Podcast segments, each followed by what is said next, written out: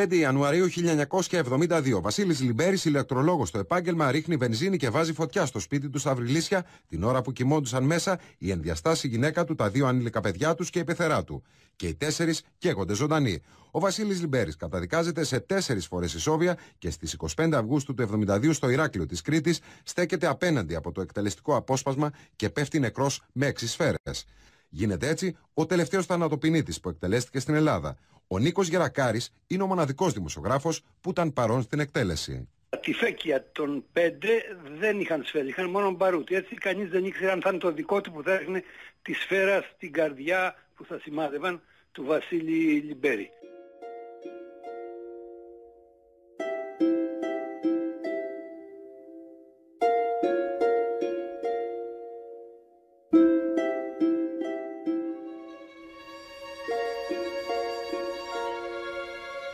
Το απόσπασμα που ακούσαμε αποτελεί τη μεταφορά της είδησης της πολύκροτης υπόθεσης του Βασίλη Λιμπέρη, που δεν παρουσιάζει συγκλονιστικό ενδιαφέρον μόνο για τις αδιανόητες πράξεις του δράστη, αλλά επειδή ο Λιμπέρης ήταν ο τελευταίος θανατοποιητής που εκτελέστηκε τον Αύγουστο του 1992 με του φεκισμό.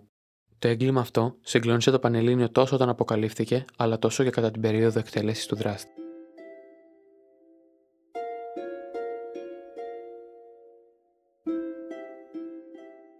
Γεια σας. Εγώ είμαι ο Μενέλαος και σας καλωσορίζω σε αυτό εδώ το podcast. Σας ευχαριστώ πάρα πολύ για τη στήριξη που μας δείχνετε και για την αγάπη προς τη δουλειά μας. Πάμε λοιπόν να αναμοχλεύσουμε αυτό εδώ το αποτρόπαιο έγκλημα και την τελευταία εκτέλεση που συνέβη στην Ελλάδα. Ο δολοφόνος Βασίλης Λιμπέρης. Ο Βασίλης Λιμπέρης γεννήθηκε το 1945 και εκτελέστηκε το 1972. Ήταν σε ζυγοκτόνος, γυναικοκτόνος και οικογενειοκτόνο. Ήταν ο τελευταίος πολίτης ο οποίος εκτελέστηκε μετά από την καταδίκη σε βάρος του για ποινικό αδίκημα. Η εκτέλεσή του έγινε στο Ηράκλειο της Κρήτης, στο πεδίο βολή της ΕΑΠ, 25 Αυγούστου 1972, έμελε να είναι η τελευταία περίπτωση εφαρμογής της θανατικής ποινής στην ιστορία της Ελλάδας. Τα δικαστήρια συνέχισαν να καταδικάζουν ανθρώπους εις θάνατον και μετά το Λιμπέρι, αλλά τελικά κανένας δεν εκτελέστηκε μέχρι την οριστική κατάργησή της από την κυβέρνηση του Ανδρέα Παπανδρέου το Δεκέμβριο του 1993.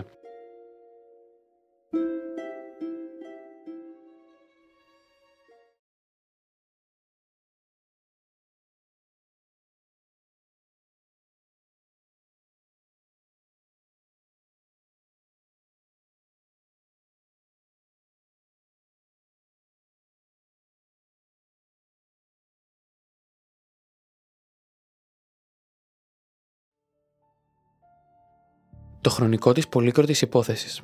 Ο Βασίλης Λιμπέρης, 27 ετών, παντρεύτηκε τη γυναίκα του Βασιλική Λιμπέρη, 24 ετών, και κάνανε δύο παιδιά, την κόρη του Παναγιώτα, 2,5 ετών, και το γιο του Γιώργο, ενός έτους.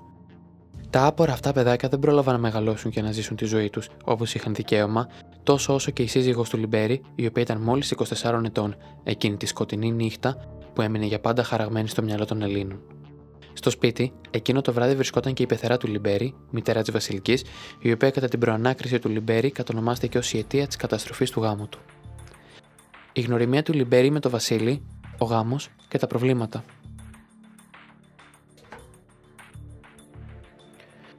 Το ζευγάρι είχε γνωριστεί το Πάσχα του 1967, όταν ο πατέρας του Λιμπέρι Γιώργος είχε υποστεί έμφραγμα και είχε εισαχθεί στο λαϊκό νοσοκομείο, Στον ίδιο θάλαμο νοσηλευόταν και ο πατέρας της Βασιλικής.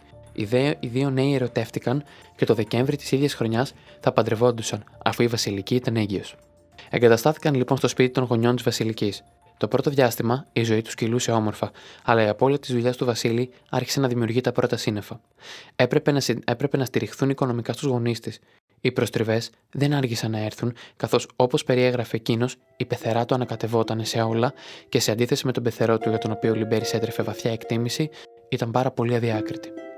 Έπειτα από την πώληση ενός οικοπαίδου της Βασιλικής, ο Λιμπέρι ανοίγει ένα κατάστημα με μπαταρίες. Δεν τα καταφέρνει και έπειτα από λίγο καιρό αναγκάζεται να βάλει λουκέτο. Αυτή η εξέλιξη, σε συνδυασμό με το θάνατο του πεθερού του, ο οποίος καθότι φαίνεται κρατούσε τα ενία, δημιούργησαν περισσότερα προβλήματα στο ζευγάρι. Ο Λιμπέρης θα αρχίσει να κάνει μεροκάματα που μπορεί, αλλά αυτό βεβαίως δεν είναι αρκετό για να συντηρήσει την οικογένειά του και έτσι αναγκάζεται να δανειστεί χρήματα από εδώ και από εκεί για να ζήσει την οικογένειά του. Η Βασιλική θέλει να βοηθήσει, αλλά είναι και πάλι έγκυος. Ο Λιμπέρης, έπειτα από πιέσεις, πείθει την πεθερά του να πουλήσει ένα ακόμα οικόπεδο, μέρος των χρημάτων του οποίου φρόντισε να επενδύσει σε νέο αυτοκίνητο. Μετά τη γέννησή του, μετά τη γέννηση και του δεύτερου παιδιού, η ρήξη στη σχέση του ζευγαριού έγινε οριστική, αφού ο Λιμπέρης ερωτεύτηκε τη Μαρία Γκίκα. Η Βασιλική το έμαθε τυχαία από ένα τηλεφώνημα και εκείνος μετά από λίγες μέρες ήρθε και τα ομολόγησε όλα. Είπε: Θέλω να την παντρευτώ, δεν αντέχω άλλο μαζί σου. Ύστερα όμως μετά από λίγες μέρες γύρισε πίσω στη Βασιλική και τη ζήτησε συγχώρεση. Μου είπε επίσης το εξής: Ότι θα ήταν καλός, έγραφε η Βασιλική στο ημερολόγιο της. Την παραμονή των Χριστουγέννων του 1971, ο Λιμπέρης αγόρασε μερικά δώρα και πήγε στο σπίτι για να επισκεφθεί τη γυναίκα και τα παιδιά του. Όμως δεν του επέτρεψε να μπει, με αποτέλεσμα να τη δει για λίγες ώρες μέσα στο αυτοκίνητό του. Στις 18 Ιανουαρίου είχαν δικαστήριο για το διαζύγιο. Η ιδέα της εκδίκησης είχε πλέον φωλιάσει μέσα στο μυαλό του. Ευχαριστώ πολύ τη Σοφία Σπίγκου για το ακριβές άρθρο πάνω σε αυτή την υπόθεση και το σεβασμό με το οποίο έχει καλέψει αυτό το ιδεχθέ έγκλημα. Τα θύματα του Λιμπέρι. Ο 27χρονο Λιμπέρης καταδικάστηκε σε θάνατο καθώς κρίθηκε ένοχος από το πενταμελές εφετείο της Αθήνας με την κατηγορία ότι έκαψε ζωντανού στην οικογένειά του. Έκαψε. Την ενδιαστάσει σύζυγό του Βασιλική Λιμπέρη 24 ετών. Την πεθερά του Αντιγόνη Μάρκου 55 ετών. Την κόρη του Παναγιώτα Λιμπέρη 2,5 ετών το γιο του Γιώργο Λιμπέρη ενός έτους. Η θανατηφόρα νύχτα.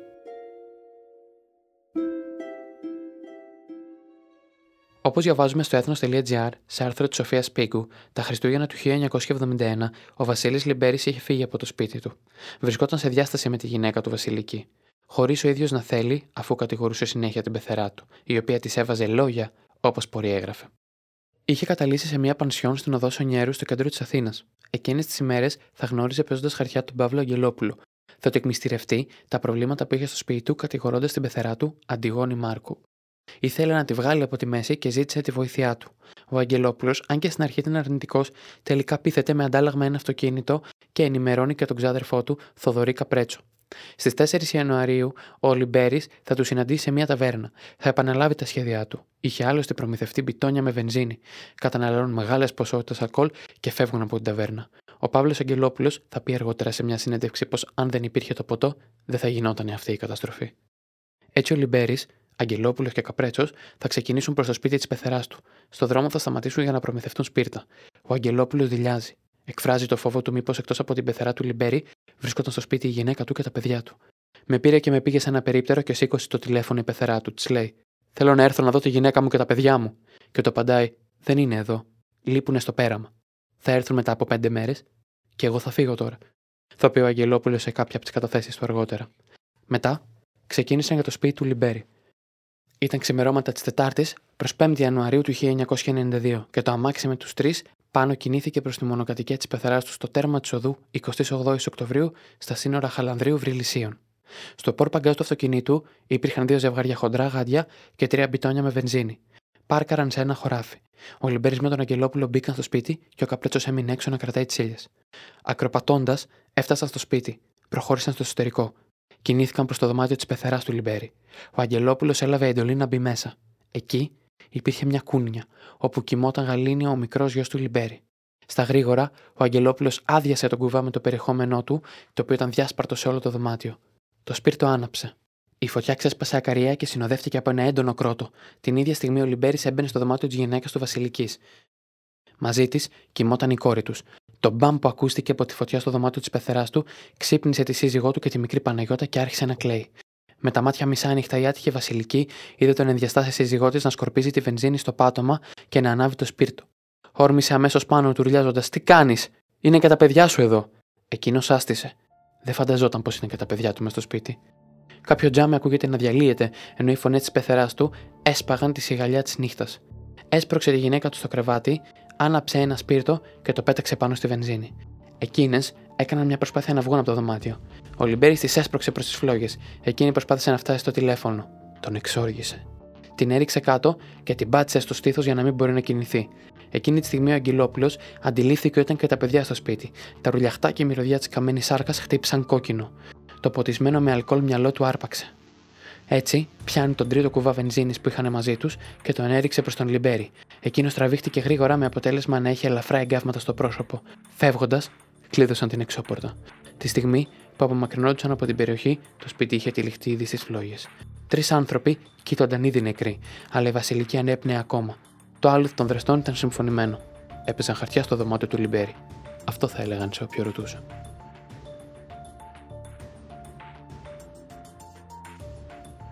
Ο Λιμπέρι, από αυτή τη νύχτα, αν και είχε προετοιμάσει το αλωθή του, δεν θα μπορούσε να δικαιολογήσει το ελαφρύ έγκεφμα στο πρόσωπο και τα σημάδια από τη φωτιά στο πόδι, τα οποία κιόλας θα συνδράμουν καταλητικά στην παραδοχή του ιδεχθούς εγκλήματος. Σοκάρουν οι πληροφορίες ότι ο Λιμπέρι, φεύγοντας από το σπίτι, αποφάσισε να κλειδώσει τις πόρτες ώστε να εγκλωβίσει την ενδιαστάση σύζυγό του, τα παιδιά του και την πεθερά του στη φλεγόμενη μονοκατοικία. Μόλις επέστρεψαν λοιπόν στο κατάλημα της οδού Βάθης, θα δώσουν τα καμένα ρούχα του Λιμπέρι, που πλέον αποτελούν μέγιστος στοιχείο της ενοχής του, στον 20χρονο φίλο του Θανάση Σταμάτη, στον οποίο εξήγησαν τι είχε συμβεί για να τα εξαφανίσει. Το άλλο ότι είχαν ήδη προσυμφωνήσει για τα εγκάβματα του Λιμπέρι, το μηχανεύτηκαν λέγοντας ότι προκλήθηκαν από ανάφλεξη καμινέτου, όταν αυτός πήγε να ψήσει καφέ.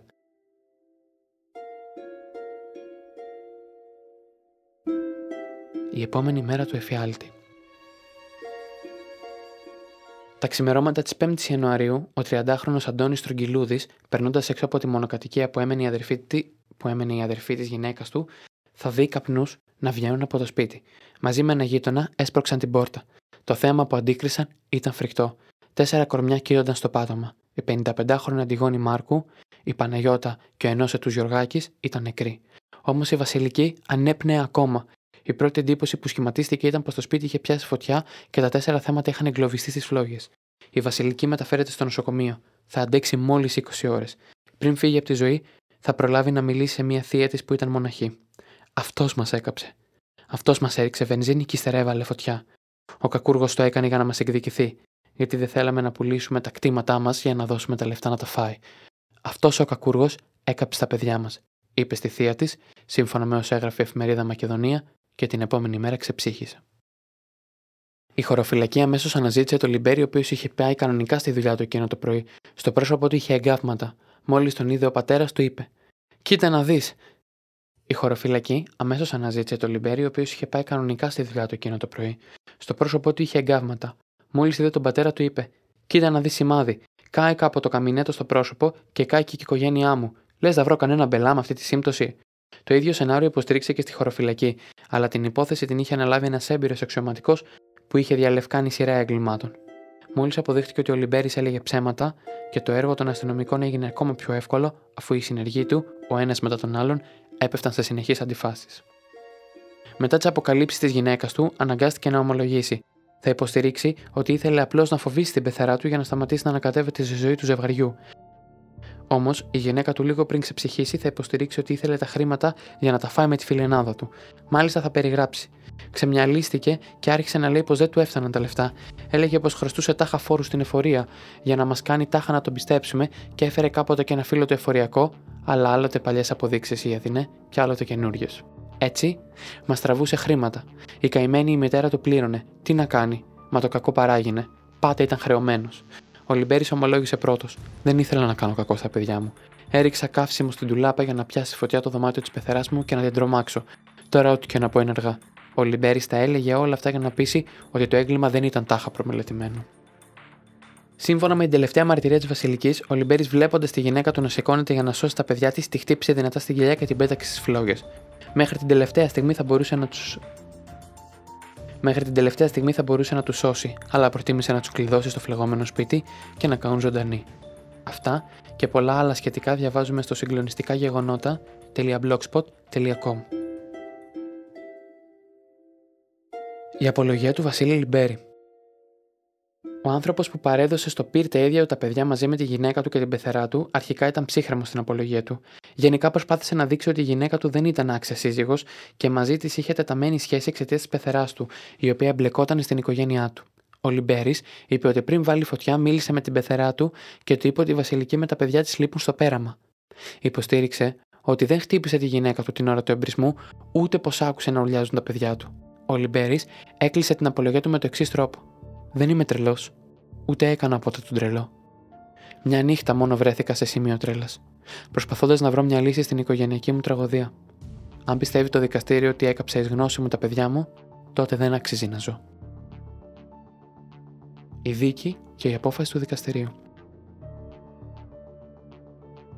Η δίκη για την υπόθεση πραγματοποιήθηκε στο Κακοριοδικείο στις αρχές του Μαου του 1972.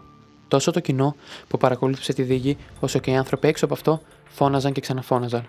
Απαιτούσαν την παραδειγματική τιμωρία του δολοφόνου και έκαναν πλήστε προσπάθειες να λιτσάρουν το Λιμπέρι έξω από αυτό. Οι Βασίλης Λιμπέρης και Παύλος Αγγελόπουλος κατηγορήθηκαν για τέσσερις δολοφονίες εκ προθέσεως, ιδιαζόντως δεχθή και διακεκριμένη φθορά διαπυρός. Ο Θόδωρος Καπρέτσος για απλή συνέργεια και στις δύο πράξεις των δύο προηγουμένων, ενώ ο Θανάσης Σταμάτης, ο άνθρωπος τον οποίο έδωσαν τα ρούχα μετά τη φωτιά, για υπόθαλψη εγκληματία. Ο εγκληματικός χαρακτήρας του Λιμπέρι, που προπήρχε, τελειοποιήθηκε με την εγκατάστασή του στην πανσιόν της οδού Σονιέρου και με τον έρωτά του προς τη Μαρία Γκίκα. Δύο συνεπώ είναι τα ελαττήρια του Λιμπέρι, να κληρονομήσει τη σύζυγό του και να παντρευτεί τη Μαρία. Το έγκλημα διαπράχθηκε εν γνώση του Λιμπέρι ότι όλοι βρισκόντουσαν μέσα στο σπίτι. Για πρώτη φορά στα εγκληματικά χρονικά της χώρας εμφανίζεται έγκλημα τέτοιων διαστάσεων και δεν μπορεί παρά να θεωρηθεί απεχθές, είπε ο εισαγγελέας στην αγόρευσή του. Μια 45 λεπτή διάσκεψη του δικαστηρίου το πρωινό της 7η Μαου ήταν αρκετή για την ετοιμιγορία. Τετράκιση θάνατον είναι η ποινή για τον Λιμπέρι και τον Αγγελόπουλο, ενώ σε τέσσερις φορές ισόβια καταδικάστηκε ο Καπρέτσος και σε τρία έτη ο Σταμάτης για απόκρυψη της εγκληματικής δράσης των άλλων. Η εκτέλεση. Πρώτος σταθμός του Λιμπέρι ήταν οι φυλακές της Έγινες. Λίγο καιρό αργότερα θα βρεθεί στις φυλακές Αλικαρνασού. Θα τεθεί σε απομόνωση, ενώ μπορούσε να βγαίνει μόλις για μισή ώρα την ημέρα από το κελί του, όταν οι υπόλοιποι κρατούμενοι είχαν επιστρέψει στα δικά τους. Στις 24 Αυγούστου θα ενημερωθεί πως η αίτηση χάριτος απορρίφθηκε, θα συντάξει ένα γράμμα προς τη μητέρα του.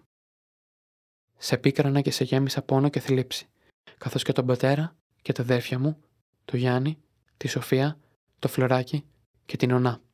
Θα γράψει ζητώντας συγχώρεση για τον πόνο που τη προκάλεσε σε λίγες αράδες που έγραψε δεν υπήρξε καμία αναφορά για την οικογένειά του, ούτε καν για τα δύο του παιδιά που έφυγαν από τα δικά του χέρια. Άφησε το γράμμα στο κρεβάτι του και παρακάλεσε να έρθει ιερέα τη ενορία για να τον κοινωνήσει. Τα ξημερώματα της 25η Αυγούστου θα επιβιβαστεί στο όχημα που μετέφερε. Τα ξημερώματα της 25η Αυγούστου θα επιβιβαστεί στο όχημα που τον μετέφερε στον τόπο της εκτέλεσης, στο πεδίο βολής της Σχολής Έφεδρων Αξιωματικών Πεζικού. Όπως διαβάζουμε στο menshouse.gr, σε άρθρο του Νικόλα Ακτύπη, ο οποίος έχει γράψει ένα άρθρο με τρομερή δημοσιογραφική ποιότητα, θα σας παραθέσω ένα μεγάλο κομμάτι από το άρθρο του, το οποίο σας προτρέπω να διαβάσετε ολόκληρο.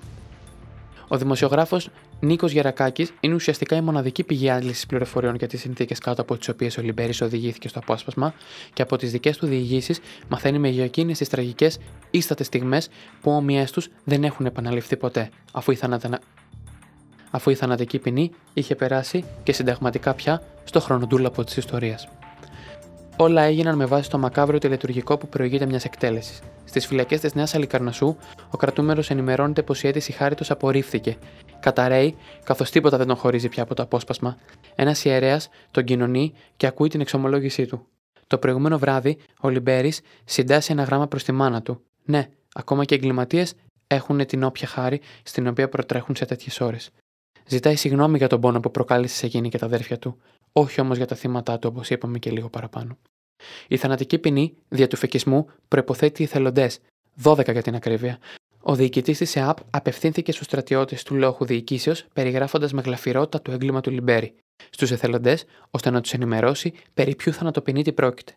30 έφεδροι κάνουν εκείνο το βήμα μπροστά, αποφασισμένοι να γίνουν κομμάτι της διαδικασίας απονομής δικαιοσύνης.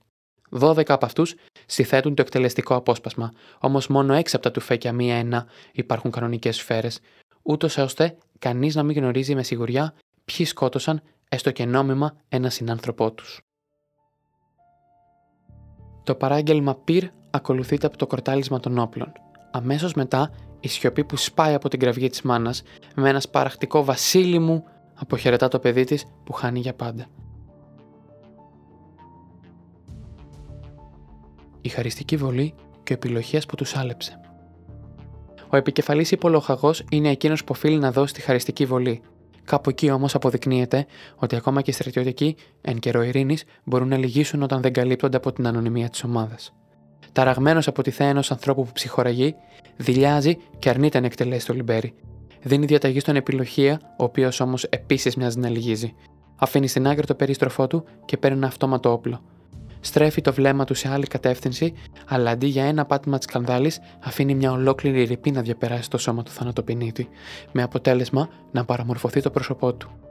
Να σημειώσω ότι εκείνο το θέαμα έβλεπε η μητέρα του. Περίπου έξι μήνες αργότερα, ο επιλογία θα απαλλαγεί τον καθηκόντων του από το διοικητή της ΕΑΠ. Όλο αυτό το διάστημα είχε μετατραπεί σε σκιά του παλιού του εαυτού.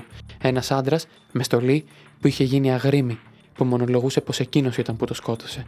Ένα βάρος που θα κουβάλαγε για το υπόλοιπο της ζωής του και δίνει και μια κάποια απάντηση στους υποστηρικτές της αναγκαιότητας τη θανατικής ποινής.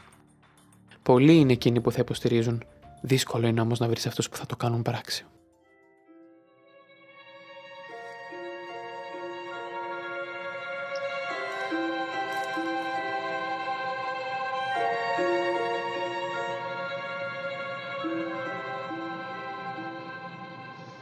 Στο σημείο αυτό, θα ήθελα να καλωσορίσω τηλεφωνικό στην Αμαλία Γιανακοπούλου, απόφυτο της νομικής σχολής του Καποδιστρίου Πανεπιστημίου Αθηνών και μεταπτυχιακή φοιτήτρια του Πανεπιστημίου του Σικάγο. Επίσης, η Αμαλία είναι πολυβραβευμένη ομιλήτρια του διτού και, προ... του διτού και προτρεπτικού λόγου. Γεια σου, Μενέλε. Ευχαριστώ πάρα πολύ για την έντερμη υποδοχή και για την πρόσκληση. Αμαλία, σε ευχαριστώ πάρα πολύ που είσαι σήμερα μαζί μας στο στούντιο, έστω και τηλεφωνικός, καθώς αυτή την περίοδο ολοκληρώνεις τις μεταπτυχιακές σου σπουδές στο Σικάγο. Πώς είναι το Σικάγο αυτή την περίοδο, Ω, πολύ κρύο. Κρύο και χιονισμένο. Είμαι σίγουρος. Και πριν μπούμε στο στούντιο και όλε μου έλεγες κάτι για πλήν 20 βαθμούς. Ναι, πλήν 20 δεν, και δεν έχω ξαναυπάρξει τέτοιε θερμοκρασίες.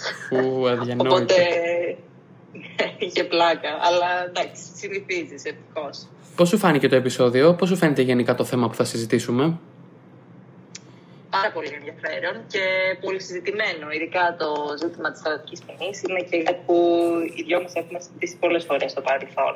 Ακρι... Στο σχολείο. Ακριβώς. Και με αυτή την πολύ ωραία πάσα που μου δίνεις, ήθελα να αναφέρω πως ε, ήμασταν στην ίδια ομάδα των λόγων, όπως είπες και εσύ, στο λεγόμενο debate και είχαμε πραγματευτεί αρκετές φορές το θέμα της θανατικής ποινή. Θέμα που θα συζητήσουμε σήμερα με φόντο το ιδεχθές αυτό έγκλημα και την εκτέλεση του Λιμπέρι. Ναι, ε, Δυστυχώς η περίπτωση του Λιμπέρι αποτελεί όντως ένασμα για τη συζήτηση του θέματος της θανατικής ποινής. Και είναι πάντοτε καλύτερο να συζητά κανείς τέτοια θεωρητικά ζητήματα, έχοντας στο μυαλό του πραγματικά και συγκεκριμένα παραδείγματα. Και εδώ λέτε μάλλον όταν μιλάμε για τη θανατική ποινή, που είναι μια, μια απόφαση οριστική και αμετάκλητη για έναν άνθρωπο. Πραγματικά. Συνηθίζουμε πολλές φορές στο δημόσιο διάλογο να μιλάμε με νούμερα και στατιστικές και αμελούμε τις ατομικές αξιώσεις που έχει το κάθε άτομο απέναντι, απέναντι στο κράτος. Και νομίζω ότι μια τέτοια αξίωση είναι σίγουρα και η αξίωση για την απαγόρευση της δικαστικής ποινής. Και πολλές φορές το τίμημα ενός ποσοστό αποτροπής του εγκλήματος, που σίγουρα θα υπάρχει, θα είναι ένα ποσοστό δικαστικής πλάνης, η οποία έχει αποδειχθεί πως δεν μπορεί να αποτραπεί από καμία δικαστική διαδικασία, όσο προηγμένη κι αν είναι δικαστική πλάνη. Είναι δικαστική πλάνη για κάποιον που μπορεί να μην γνωρίζει, ας πούμε, αν και είναι αρκετά προφανές. Μιλάμε σίγουρα για την περίπτωση στην οποία ένας άνθρωπος θα έχει καταδικαστεί για ένα έγκλημα, το οποίο ύστερα από κάποια, χρονική, κάποιο χρονικό, κάποια χρονική περίοδο, κάποιο διάστημα, θα αποδειχθεί από άλλο δικαστήριο από έφεση του ε, κατηγορούμενου ότι εν τέλει ήταν λανθασμένη η, καταδικα... η καταδική του. Πώς ορίζεται η δικαστική πλάνη; Ε, κοίτα, δικαστική πλάνη μπορεί να, μπορεί να είναι. Γενικά, μιλάμε όταν έχει, υπάρχει ήδη μία, μία απόφαση η οποία, είναι, η οποία είναι οριστική και αμετάκλητη πλέον και ότι το άτομο έχει ήδη καταδικαστεί. Mm. Δεν, δεν, υπάρχει, δεν υπάρχει τρόπος στην ουσία, ειδικά στην περίπτωση της θανατικής ποινής, δεν υπάρχει τρόπος ανόρθωσης της ζημίας.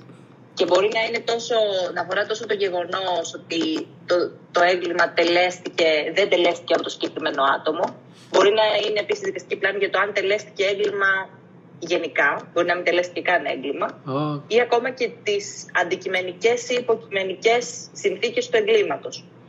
Όταν λέμε αντικειμενικές συνθήκες, μπορεί να εννοούμε ότι μπορεί να μην ξέρει, το, το δικαστήριο να μην ξέρει ακριβώς τι συνέβαινε στον πραγματικό κόσμο που προκάλεσε όντως το έγκλημα. Μπορεί δηλαδή το άτομο να ήταν σε ε, να ήταν σε κατάσταση νόμιμης άμυνας. Ε, νόμιμης άμυνας. Ναι, ναι. Ή, όταν λέμε υποκειμενικές συνθήκες του εγκλήματος, μπορεί, να, μπορεί ένα άτομο να τέλεσε ένα έγκλημα από δόλο ή μπορεί να τέλεσε από αμέλεια. Που σε, στις δύο αυτές περιπτώσεις η, τα πλαίσια της ποινής είναι πολύ διαφορετικά. Πάρα πολύ σημαντικό. Και μιας και μιλάμε τώρα για την ποινή αυτή καθ' αυτή, μίλησε μας λίγο για τη θανατική ποινή και για το πλαίσιο της, αν μπορούμε κάπως να το εντάξουμε. Ναι, φυσικά. Ε, λοιπόν, το χρονικό της θανατικής ποινής έχει, έχει κυρίως ε, ως εξής. Μιλάμε αρχικά για το 1983, ε, μερικά χρόνια μετά, την, μετά τη θέση ισχύ του ελληνικού συντάγματος. Ε, η Ελλάδα υπογράφει το έκτο πρόσθετο πρωτόκολλο της ΕΣΔΑ, Okay. το οποίο προέβλεψε την κατάργηση της θανατικής ποινής σε όλες, σε όλες τις περιπτώσεις, εκτός από τα εγκλήματα που διαπράττονται σε καιρό πολέμου ή με κίνδυνο επικείμενο πολέμου. Όπου εκεί επιτρέπεται η θανατική ποινή; Σε αυτές τις περιπτώσεις επιτρέπεται okay. η θανατική ποινή, ακριβώς. Σε συμμόρφωση προς το, προς το έκτο αυτό προς το πρωτόκολλο της ΕΣΔΑ, το, το 2001, την 6η Απριλίου, γίνεται η αναθεώρηση του ελληνικού συντάγματος και προσθέθηκε η τρίτη παράγραφος του άρθρου 7, η οποία σήμερα προβλέπει ότι η θανατική ποινή δεν επιβάλλεται εκτός από τις περιπτώσεις που προβλέπονται στον νόμο για κακουργήματα τα οποία τελούνται σε καιρό πολέμου και σχετίζονται με αυτόν. Δηλαδή, πάνω κάτω το ίδιο πράγμα με αυτό που προβλέπεται στο έκτο πρόσθετο πρωτόκολλο της ΕΣΔΑ, της Ευρωπαϊκής ναι, Σύμβασης ναι. Δικαιωμάτων του Ανθρώπου. Ύστερα το 2002, ένα χρόνο μετά την αναθεώρηση, ε, τέθηκε σε ισχύ το 13ο πρόσθετο πρωτόκολλο της ΕΣΔΑ που επέβαλε τη γενική κατάργηση της θανατική ποινή. Δηλαδή, απαγορεύεται σε κάθε περίπτωση. Άρα, γενικά, βλέπουμε ότι σε όλες τις αναθεωρήσεις του συντάγματος από την ΕΣΔΑ ε, υπήρχε έντονη, έτσι, έντονο ενδιαφέρον στη θανατική ποινή, ως θανατική ποινή. Υπήρχε, ναι. Ε, χρονικά, στην αρχή, ουσιαστικά το άρθρο 2 της ΕΣΔΑ, που αφορά στην προστασία του δικαιώματος της ζωής, προέβλεπε ότι ουσιαστικά προβλεπόταν σε όλες τις περιπτώσεις η ζωή, εκτός από ας πούμε περιπτώσεις νόμιμης άμυνας και επίσης οι περιπτώσεις της επιβολής θανατική ποινής. Όταν δηλαδή πρωτο, πρωτοϋπογράφηκε η Ευρωπαϊκή Σύμβαση των Δικαιωμάτων του Ανθρώπου, προέβλεπε εξαίρεση για τη θανατική ποινή όσον αφορά το δικαίωμα της ζωής. Και σιγά σιγά βλέπουμε αυτό να αλλάζει με τα πρόσθετα πρωτόκολλα. Πολύ, πάρα πολύ ενδιαφέρον. Οπότε, γενικότερα βλέπουμε ότι όσο περνάει ο καιρός και ευτυχώς κοντεύουμε και φτάνουμε περισσότερο στη σημερινή ημερομηνία, ε, η θανατική ποινή δεχόταν και ε, καταργούταν και πόσο το δυνατόν γινόταν σε περισσότερα κράτη. Με τώρα για την Ευρωπαϊκή Ένωση, μιλάμε για όλα τα κράτη, να φανταστώ. Ναι, στην Ευρωπαϊκή Ένωση όλα τα κράτη και γενικά τα, τα κράτη του Συμβουλίου της Ευρώπης ε, σήμερα δεν, δεν επιβάλλουν ε, τη θανατική ποινή. Ε, αν και εντάξει, γενικά μέχρι να φτάσουμε στο 13ο, στο 13ο πρωτόκολλο, προς το πρωτόκολλο της Ευρωπαϊκής Ένωσης, έχουμε περάσει από διάφορα στάδια όπου ακριβώς το στάτους της θανατικής ποινής είχε τεθεί ένα αμφιβόλο. Και δηλαδή ήδη. Συγγνώμη, συγγνώμη, συνέχισε. Ήθελα να πω ότι ήδη πριν ρητά απαγορευτεί η θανατική ποινή, είτε από το Σύνταγμα, είτε από, το, είτε από την Ευρωπαϊκή Σύμβαση των Δικαιωμάτων του Ανθρώπου, υπήρχαν ορισμένες φωνές ε, νομικών που έλεγαν ότι ήδη απαγορευόταν okay. η θανατική ποινή από το άρθρο 2 παράγραφος 1 του συντάγματος που μιλάει για την, ε, για την ανθρώπινη αξιοπρέπεια. Και δηλαδή τώρα για να μπει ένα κράτος, για να ενταχθεί ένα κράτος στην Ευρώπη, ε, το οποίο ξέρεις θέλει να γίνει μέλο της Ευρωπαϊκής Ένωσης, αν και τώρα παρατηρείται το αντίθετο, να θέλουν να φύγουν, πρέπει να μην έχει τη θανατική ποινή, α, να μην ε, επιτρέπει τη θανατική ποινή. Τα δικαστήριά τους να μην μπορούν να επιβάλλουν αυτή την ποινή, έτσι. Γενικά το, το να ακολουθούν τις γενικότερες επιταγές της Ευρωπαϊκής Σύμβασης των Δικαιωμάτων του Ανθρώπου είναι, είναι ένας, ε, μια βασική προπόθεση για την ένταξη στην Ευρωπαϊκή Ένωση. Πάρα... που θεωρείται ουσιαστικά ως, ε, θεωρούνται βασικές αρχές δημοκρατικών κοινωνιών. Πολύ, πολύ σωστό αυτό και πραγματικά και πολύ ωραίο σχόλιο. Ε, να σε ρωτήσω τώρα, η θανατική ποινή στην Ελλάδα καταργήθηκε το Δεκέμβρη του 1993 από την κυβέρνηση του Ανδρέα Παπανδρέου, αν δεν κάνω λάθος, με τον νόμο 2172 κάθε 1993, όπως διάβασα. Έκτοτε, έχει συζητηθεί αρκετά η επαναφορά της από μερίδα ακραίων ανθρώπων, θα τολμούσα εγώ να προσθέσω, με ευτυχώς και μηδενικό αποτέλεσμα, μόνο αν αναιρέσουμε αυτούς τους λίγους ανθρώπους. Εσένα, ποια είναι η άποψή σου για την ποινή αυτή, έχοντας μελετήσει και πλέον έχοντας σπουδάσει στο ΕΚΠΑ, τη νομική και τώρα ε, πραγματονώντας τις σπουδές στο Πανεπιστήμιο του Σικάγο. Ε, νομίζω ότι υπήρξε, υπήρξε όντως μια συζήτηση το 1997 για την επαναφορά της θανατικής ποινής σε, ε, σε περιπτώσεις μεγαλεμπόρων ναρκωτικών και η, η κυρίως λογική, η λογική των βουλευτών που, που πρότειναν πάλι την, την επαναφορά της ήταν η ειδικοπροληπτική και γενικοπροληπτική λειτουργία της θανατικής ποινής. Δηλαδή η δυναμική της, αυστη... της μιας αυστηρής ποινής να αποτρέπει τόσο τον συγκεκριμένο δράστη που σκέφτεται, που σκέφτεται να, που σκέφτεται να, δράσει να διαπράξει, και να διαπράξει ναι, ακριβώς. αλλά και γενικότερα την κοινωνία μέσω του παραδειγματισμού. Ε, γενικά η συζήτηση εντάσσεται, στην, εντάσσεται στο, γενικό, στο γενικότερο θεωρητικό, θεωρητικό πλαίσιο των οικονομικών του εγκλήματος. Mm. Το 1968 ε, ο καθηγητής οικονομικών και κοινωνιολογίας του, του Πανεπιστήμιου του Σικάγο και βραβευτής με Νόμπελ Οικονομικών Γκάρι Μπέκερ πρότεινε το γνωστό αποτέλεσμα υψηλού προστίμου χαμηλών πιθανότητων σε ένα πλαίσιο όπου λογικοί εγκληματίες συγκρίνουν το όφελος από την παράβαση του νόμου με το πιθανό κόστος και αποφασίζουν ανάλογα για τη διάπραξη ή του εγκλήματος. Okay. Μέσα σε ένα πλαίσιο ισχύει κάπως και η θανατική ποινή. Φυσικά όμως, ήδη από τον ορισμό των οικονομικών του εγκλήματος από τον Γκάρι Μπέκερ, αφήνονται εκτός όλοι οι μη λογικοί παίκτες.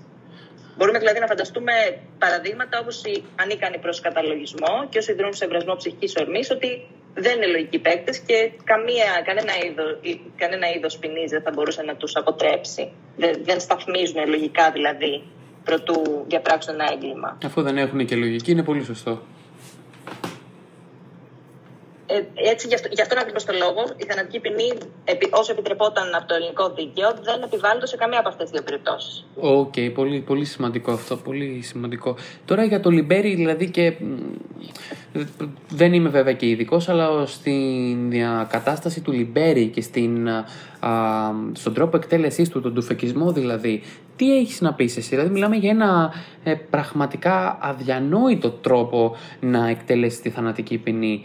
Τον, τον στήσαν ας πούμε στο απόσπασμα και 12 α, έφεδροι στρατιωτικοί ε, τον πυροβόλησαν, εκ, εκ των οποίων αυτούς τους 12 μόνο οι 6 είχαν τη σφαίρα και μάλιστα από ό,τι διάβασα και είδες και στο επεισόδιο έπρεπε κάποιος να του δώσει και τη χαριστική βολή καθώς ζούσε. Τι έχεις να πεις γι' αυτό; Ναι, ακούγεται ακούγεται να είναι ένας ε, τρομερός τρόπος εκτέλεσης της θανατικής ποινής, αν και νομίζω πως ε, προφανώς, προφανώς άδικος τρόπος ε, και πολύ επώδυνος. Αν και νομίζω όμως ότι η αιχμή του επιχειρήματος κατά της θανατικής ποινής βρίσκεται είναι αλλού. Δεν είναι τόσο πολύ στο πόσο επώδυνος είναι ο τρόπος εκτέλεσής της, όσο είναι στο, όσο, όσο είναι στο κατά πόσο είναι ηθικό ένας άνθρωπος, όπως οι πολλοί άνθρωποι, όπως για παράδειγμα ένα σώμα ενόρκων ή ένα σώμα επαγγελματιών δικαστών, να αποφασίζουν για τη ζωή και το θάνατο κάποιου άλλου ανθρώπου. Γι' αυτό ιδιαίτερα εν ώψη του γεγονότος και, και του κινδύνου της δικαστικής πλάνης. Και όταν λέμε δικαστική πλάνη μιλάμε για, για πολύ λεπτές διαχωριστικές γραμμές είναι πολύ δύσκολο να καταλάβει κάποιος αν πράγματι ο Λιπέρης βρισκόταν σε ήρεμη ψυχική κατάσταση για το, για το οποίο μάλιστα για το οποίο έγκλημα καταδικάστηκε ή αν βρισκόταν σε βρασμό ψυχικής ορμής. Πολύ ωραία. πραγματικά πάρα πολύ διαφορετικό. Ε, έχεις, ξέρεις να μας πεις σε ποιες χώρες είναι ακόμα νόμιμη η θανατική ποινή και γενικότερα τι ερμηνεύουμε για αυτές τις χώρες; Ε, θα σου διαβάσω την, ε, μερικά ονόματα από την αναφορά της Διεθνούς Αμνηστίας του 2020. Δεν ξέρω τώρα πόσο, πόσο επίκαιρη είναι. Είναι όμως ένα καλό ε, στοιχείο, οπότε σε ευχαριστώ πολύ που έψαξες κιόλας. Ναι, εντάξει, δεν, δεν, μπορούσα, δεν μπορούσα να ψάξω πιο λεπτομερό, αλλά βρήκα, βρήκα το πιο πρόσφατο από τη Διεθνή Αμνηστία που αναφέρει το Αφγανιστάν, Μπαγκλαντές, Μπαχρέιν, Κίνα, Κούβα, Αίγυπτος, Αιθιοπία, Ινδία, Ινδονησία, Ιράν, Ιράκ, Ιαπωνία, Ιορδανία, Κουβέιτ, Λίβανο, Λιβύη, Μαλαισία, Σομαλία, Σαουδική Αραβία, Σιγκαπούρη, Βόρεια Κορέα, Ταϊβάν, Ταϊλάνδη, Ηνωμένα Αραβικά Εμμυράτα, Ζιμπάμπουε και φυσικά ορισμένες πολιτείες της Αμερικής. Πολύ ωραία, Αμαλιά. Ε, και τώρα θα ήθελα να κλείσω με ένα δικό σου σχόλιο, έτσι, να κλείσουμε αυτή την πάρα πολύ ενδιαφέρουσα συζήτησή μα με κάτι δικό σου.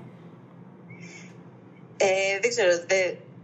Εγώ θέλω πολύ να κλείσω με, με ένα απόσπασμα του Φουκώ σχετικά με τη θανατική ποινή και συγκεκριμένα λίγο για να καταλάβουμε την, έτσι όπως καταλαβαίνω εγώ την εξέλιξη της ποινής αυτής στο σύγχρονο δυτικό κόσμο γιατί όπως βλέπουμε χαρακτηριστικά λείπουν οι ευρωπαϊκές χώρες από τη, από τη λίστα των χωρών που ακόμα επιβάλλουν τη θανατική ποινή. Θεωρώ πως είναι πολύ ενδιαφέρον, άμα θες το διαβάσω. Βεβαίως και πάρα πολύ. Γράφει λοιπόν ο Φουκώ. Μαζί με τον πόλεμο, η θανατική ποινή ήταν για πολύ καιρό μία άλλη μορφή του δικαιώματος στο ξύφος. Αποτελούσε την απάντηση του κυρίαρχου σε εκείνους που επετίθετο στη θέλησή του, τον νόμο του ή το άτομό του. Μόλις η εξουσία έδωσε στον εαυτό της τη λειτουργία να διαχειρίζεται τη ζωή, ο λόγος ύπαρξής της και η λογική της άσκησής της δυσκόλεψε την επιβολή της θανατικής ποινής. Δεν ήταν δηλαδή η, η ανθρωπιστική αφύπνιση που οδήγησε στην κατάργηση της θανατικής ποινής. Πώς μπορεί η εξουσία να ασκεί τα υψηλότερά της προνόμια καταδικάζοντας ανθρώπους σε θάνατο, όταν ο κύριος ρόλος της ήταν να εξασφαλίσει, να διατηρήσει και να πολλαπλασιάζει τη ζωή, καθώς και να την οργανώσει; Για μια τέτοια εξουσία η εκτέλεση ήταν ταυτόχρονα ένα όριο, ένα σκάνδαλο και μία αντίφαση. Ω εκ τούτου, η θανατική ποινή δεν θα μπορούσε να διατηρηθεί παρά μόνο με την επίκληση λιγότερο της τεράστιας έκτασης του ίδιου του εγκλήματος και περισσότερο στο τερατούργημα του ίδιου του προσώπου του εγκληματία. Το γεγονός ότι είναι αδιόρθωτος και την προστασία της κοινωνίας. Κάποιος έχει το δικαίωμα να σκοτώσει εκείνους που αντιπροσώπευαν ένα είδος βιολογικού κινδύνου για τους άλλους. Αυτό είναι που γράφει ο Φουκώ και νομίζω ότι ταιριάζει απόλυτα στο ότι στην καντιανή επιταγή ότι ο άνθρωπος δεν, πρέπει να, δεν πρέπει το κράτος να μεταχειρίζεται τον άνθρωπο σαν μέσο αποτροπής ενός εγκλήματος ή, πολλών εγκλημάτων, αλλά ως αυτό σκοπό, τον κάθε άτομο, τον κάθε άτομο, τον κάθε άτομο ξεχωριστά. Και ως εκ τούτου είναι, είναι λάθος, κατά την άποψή μου, να μεταχειριζόμαστε έναν άνθρωπο σαν να είναι αδιόρθωτος και να το φερούμε αυτό το, το δικαίωμα αυτό το δικαίωμα στην μετάνοια και στη συγχώρεση. Είδαμε ότι ο Λιμπέρης ζήτησε πολλές φορές να συγχωρεθεί. και πραγματικά μετανόησε με τον όποιο τρόπο και ορμόμενος και στο εκτελεστικό απόσπασμα. Πραγματικά το απόσπασμα που μας διάβασες είναι τρομερό και είμαι σίγουρος ότι θα αρέσει πάρα πολύ στους ακροατές μας. Και είναι πραγματικά πάρα πολύ όμορφος ο τρόπος που επιλέγεις να κλείσεις με πράγματα τα οποία δεν ακούγονται καθημερινά και χαίρομαι πάρα πολύ που σε αυτό το podcast φιλοξενούμε ανθρώπους του, που πραγματικά έχουν να μας πούνε κάτι όπως εσύ μας είπες τόσο όμορφα πράγματα και μιλήσαμε τόσο εκτενώς για ένα θέμα ταμπού και ένα θέμα που ακούμε όλοι και το έχουμε όλοι στο σιρτάρι. Αλλά ένα δικό μου σχόλιο είναι ότι βλέπουμε ότι εν γέννη και απόκρυφα κιόλας όλοι έχουμε τη θανατική ποινή μέσα μας. Γίνεται κάτι και όλοι το πρώτο πράγμα που λέμε είναι να πεθάνει. Γίνεται κάτι, ας πούμε, τώρα με τους φιασμούς, γυναικοκτονίες, όλα αυτά και ακούς κόσμο που λέει του εύχομαι να πεθάνει, να το σκοτώσουν στη φυλακή. Οπότε, ποια διαφορά μας από μια θανατική ποινή που όλοι τόσο απεχθανόμαστε, αλλά εν τέλει όλοι τόσο, όλοι τόσο χαμηλά επικροτούμε; Σε ευχαριστώ πάρα πολύ, Αμαλία, για το σχολείο σου. Έχεις να πεις τίποτα άλλο; Ε, ναι, είναι είναι πολύ συναφές και ένα, ένα πρόσφατο βιβλίο της, της Martha Nussbaum, ε, επίσης καθηγήτρια του Σικάγο, που, που λέγεται Citadels of Pride και λέει γενικά ακριβώς για αυτό το φαινόμενο γενικότερα το φαινόμενο της, του Me Too movement και τη γενικότερη αντίδραση της σημερινής κοινωνίας με μια της εκδικητικότητας και μιλάει ακριβώς για, για το πόσο λάθος είναι να στιγματίζουμε και να ταυτίζουμε έναν άνθρωπο με μία πραγματικά πολύ δεχτή του πράξη, όπως η πράξη του Λιμπέρι. Ίσως είναι, ίσως είναι πολύ είναι, είναι πρόσφατο και... Και όμως μας βάζει σε πολλές, σε πολλές σκέψεις. Θα ψάξω και το βιβλίο. Αμαλία, σε ευχαριστώ πάρα πολύ που ήσουν σήμερα μαζί μας, έστω και τηλεφωνικός, γιατί το σώμα σου μπορεί να είναι στο Σκάγο, αλλά η ψυχή σου ήταν μαζί μας εδώ και πραγματικά μιλήσαμε για ένα πάρα πολύ όμορφο θέμα. Όχι όμορφο, ε, ανασκευάζω για ένα πάρα πολύ ενδιαφέρον θέμα. Σε ευχαριστώ πάρα πολύ που ήσουν σήμερα μαζί μας, Αμαλία. Εγώ ευχαριστώ για την πρόσκληση. να είσαι καλά. Εύχομαι να πραγματώ σπουδέ σου και να τα πούμε σύντομα στην Ελλάδα. Και εγώ το εύχομαι. να είσαι καλά. Σε ευχαριστώ πολύ.